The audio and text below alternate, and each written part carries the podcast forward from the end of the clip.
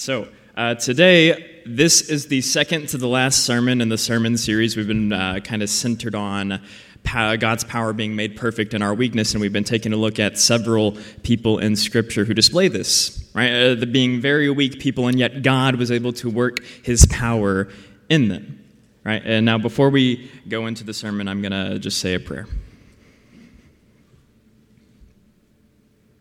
God, you are good, and you alone are good. Lord, there's a lot of turmoil in our world, there's a lot of violence in our world. And Lord, we ask for your peace. We ask for your comfort for the victims of so much violence on our earth. And God, we pray that you would give us your spirit to always sanctify us through your spirit to make us look like your Son, your Son who is full of love, full of grace, and full of mercy. It's in his name we pray. Amen. You know, we all have somebody or maybe a few people we look up to in life. But there's a reality that we got to face. There's a reality that there are people that we look up to, people that we put on pedestals that will disappoint us. See, uh, there was somebody I looked up to when I was in high school. He was a preacher. I'm not going to mention his name, of course, but he was a preacher at my home congregation, right? And I looked up to him. I had him on a pedestal.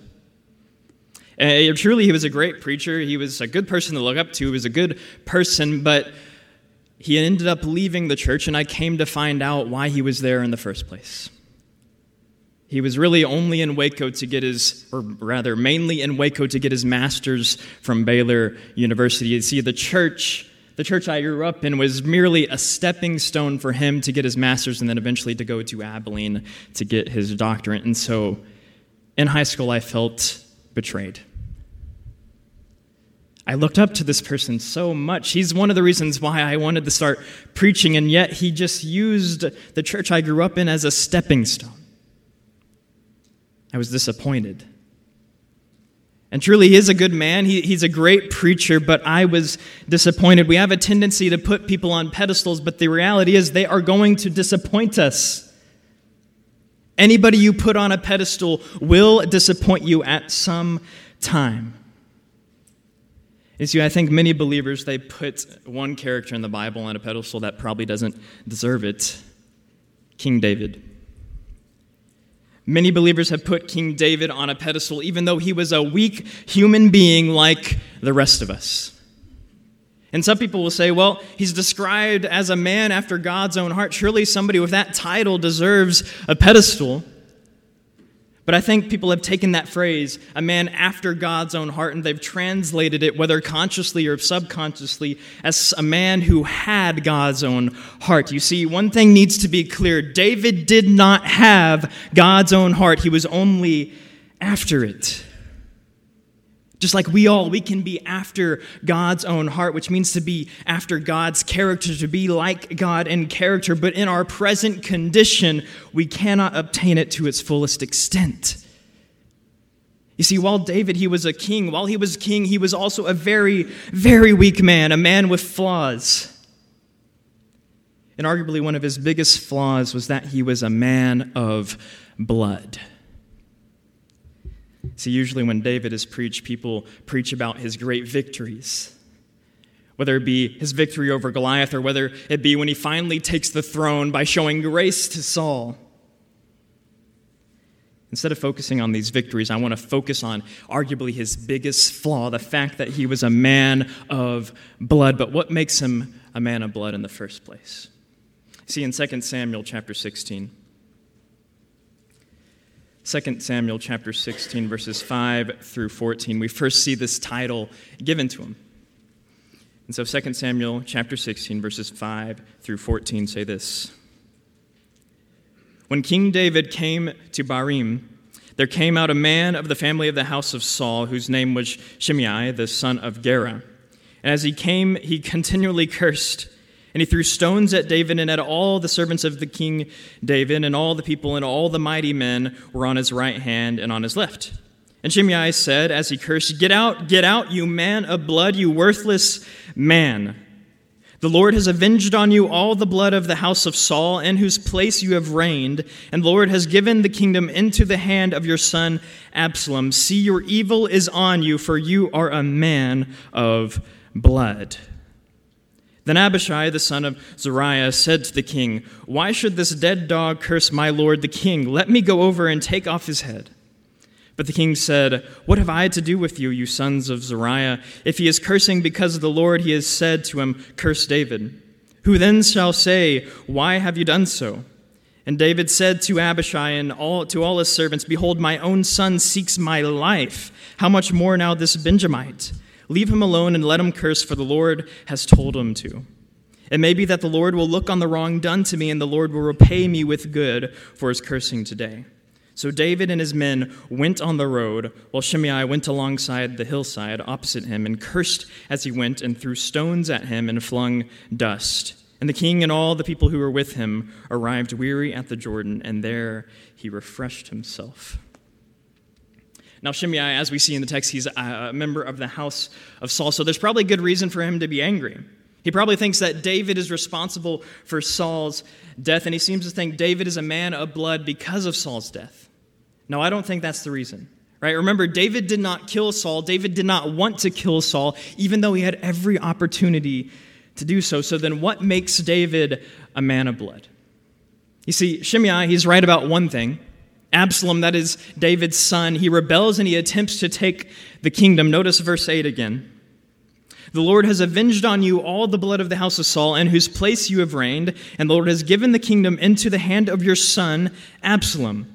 See, your evil is upon you, for you are a man of blood. See, Shimei, he's right about the consequence David faced for one of them Absalom rebelling, and eventually Absalom dying. And notice that David, he does not order for Shimei to be immediately killed because he has that kind of power. He could have said, Go kill him, commander. He doesn't do that. Because David, he seems to understand why he's probably being cursed because he's well aware of his past sin. Verses 11 and 12 say. And David said to Abishai and to all his servants, Behold, my own son seeks my life. How much more now may this Benjamite? Leave him alone and let him curse, for the Lord has what has told him to. It may be that the Lord has told him to. Obviously, there's got to be a reason for that. And so we're left pondering what exactly makes David a man of blood. And we get some more hints in First Chronicles. I'm going to be doing some skipping around a little bit. First Chronicles, chapter 22. First Chronicles 22, verses 7 and 8. David said to Solomon, My son, I had it in my heart to build a house to the name of the Lord my God. But the, Lord, the word of the Lord came to me, saying, You have shed much blood and have waged great wars. You shall not build a house to my name because you have shed so much blood before me on the earth. And then again in 1 Chronicles chapter 28. 1 Chronicles chapter 28, verse 3. But God said to me, You may not build a house for my name, for you are a man of war and have shed much blood. So here we see that war is cited, but then a general kind of statement you've shed much blood. Well, what blood? Where did he earn this title? You see, essentially all the wars David fought up unto 2 Samuel chapter 7, they're described as part of God's will. So, what is it? If not those wars, what makes him a man of blood? See, I think this title is first earned in 2 Samuel chapter 11 through 12. Now, I'm not going to read all this. We're kind of familiar with this, right? 2 Samuel chapter 11 through 12, David and Bathsheba.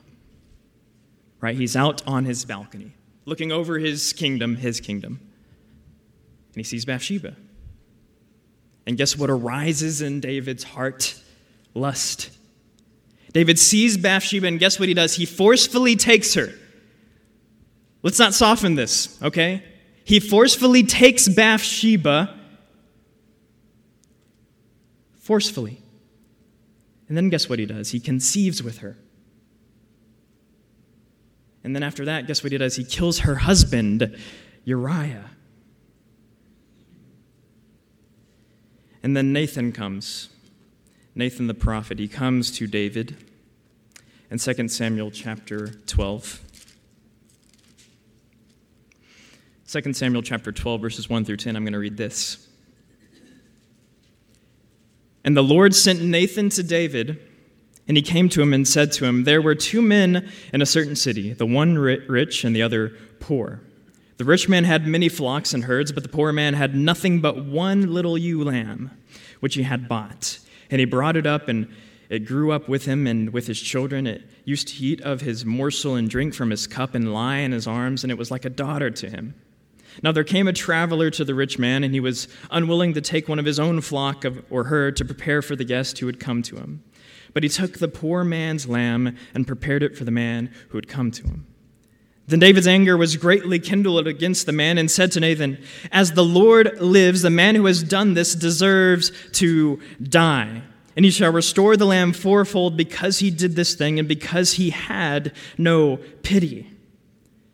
Then Nathan said to David, you are that man. Thus says the Lord, the God of Israel I anointed you king over Israel, and I delivered you out of the hand of Saul, and I gave you your master's house and your master's wives into your arms, and I gave you the house of Israel and of Judah. And if this were too little, I would add to you as much more. Why have you despised the word of the Lord to do what is evil in his sight? You have struck down Uriah the Hittite with a sword, and have taken his wife to be your wife, and have killed him with the sword of the Ammonites. Really? A man after God's own heart did this? Remember, he was only after God's own heart. Clearly, he did not have God's own heart. So, what exactly makes David a man of blood? Well, so you notice verse 10 again. Verse 10, the, the pronouncement of what's going to happen to him. Now, therefore, the sword shall never depart from your house. The sword shall never depart from your house. And remember how Shimei suggested that Absalom rebelling and Absalom fighting David was a consequence of him being a man of blood? The sword did not depart from David's house. Not to mention adultery, it's put on par with bloodshed. And ironically enough, it's Solomon, David's son, David's son who succeeds him, who points this out in Proverbs 6. Proverbs 6. Proverbs 6.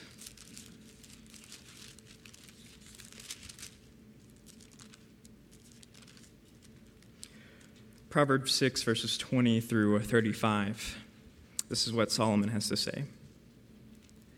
My son, keep your father's commandment and forsake not your mother's teaching. Bind them on your heart always, tie them around your neck. When you walk, they will lead you. When you lie down, they will watch over you. And when you awake, they will talk with you. For the commandment is a lamp, and the teaching a light, and the reproofs of discipline are the way of life to preserve you from the evil woman, from the smooth tongue of the adulteress. Do not desire her beauty in your heart, and do not let her capture you with her eyelashes. For the price of a prostitute is only a loaf of bread, but a merry woman hunts down what? A precious life. Can a man carry fire next to his chest and his clothes not be burned? Or can one walk on hot coals and his feet not be scorched? So is he who goes into his neighbor's wife. None who touches her will go unpunished. People do not despise a thief if he steals to satisfy, satisfy his appetite when he is hungry, but if he is caught, he will pay sevenfold. He will give all the goods of his house. He who commits adultery lacks sense, and he who does it destroys himself. He will get wounds and dishonor, and his disgrace will not be wiped away. For jealousy makes a man furious, and he will not spare when he takes revenge. He will accept no compensation. He will refuse, though you multiply gifts. In other words, blood will be shed. Adultery is put on par with bloodshed. I wonder where Solomon learned that. And boy, oh boy, did David face the consequences. And see, not only did he face the consequences, his family suffered because of his choice. I'm not going to read it all, but first, the son he conceived with Bathsheba, it dies. Then his son Amnon rapes his daughter Tamar. Then Absalom, in anger and response, kills Amnon for what he did. And now I would argue Absalom has the right idea. He did something while David just stood by and did nothing. Of course, Absalom is angry. Of course, Absalom is angry at his father who did nothing to protect Tamar and who did nothing to punish Amnon. And so Absalom rebels. He fights his father, and eventually Absalom dies by the hands of David's top commander. See, look at what happened because of David's sin. Look at what happened because of David's choice. Look at why David is a man of blood. Look at how he ruined his family. And now, this is just a sidebar, but I thought it should be made. Parents, you got to be aware of your choices. You got to be aware of your actions and how they seriously can affect your children. Just as an example, I, I, we've seen so much on the news of school shootings and these kids, right? You know what you never hear about kids uh, that, that do school shootings? Oh, they grew up in a great household. Their parents were so loving. They were so caring. They always provided. You do not hear that. You hear the opposite. They were abusive. They did not care for their children and they did not love their children. Now, I don't want anybody to misunderstanding. I, that is not an excuse for the, the shootings and for those kids and what they do. That is not an excuse, but that is an influence.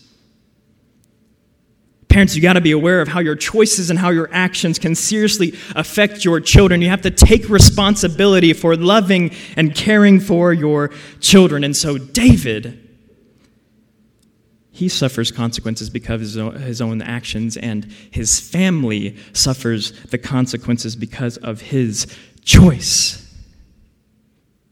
And David suffers knowing that he is responsible.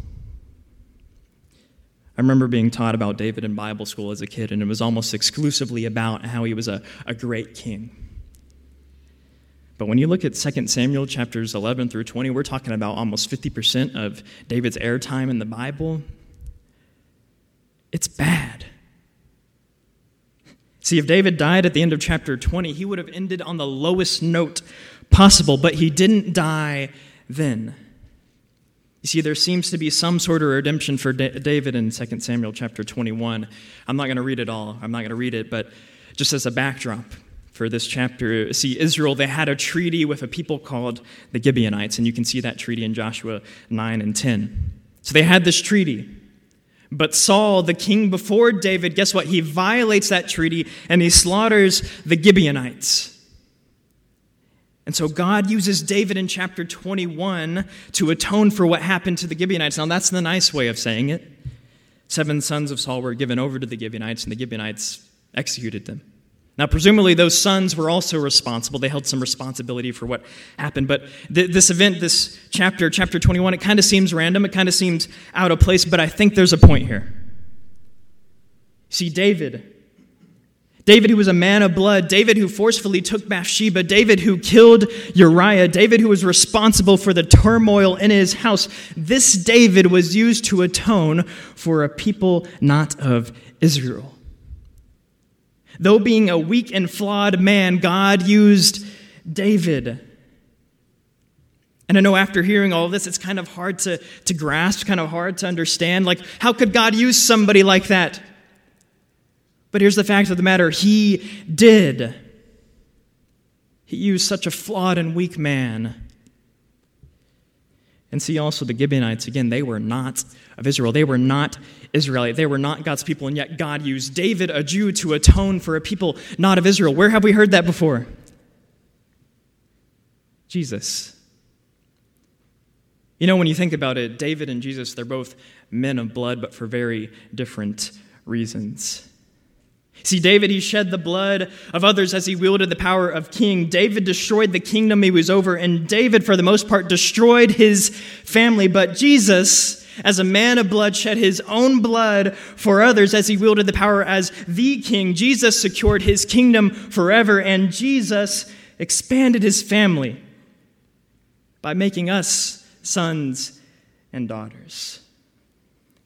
See, thank the Lord that we have Jesus as our King and Messiah, not some earthly king, not like David, who is a, a very flawed man. Thank the Lord we have a heavenly King. See, today I think there are too many self proclaiming Christians who are still caught up and concerned about earthly leaders and kings. I've literally heard somebody say, Trump is God's man. Are you kidding me? God's man for what? Trump, Biden, Obama, Bush, older Bush, Clinton. The list could go on. They are all weak and flawed human beings. They are flawed just like David. See, there is only one man who has done anything for you that means something in the grand scheme of eternity, and that man is Jesus. So proclaim him as your king. See that he is a man of blood because he shed his blood for you. If you have any need, you can come now as we stand and sing.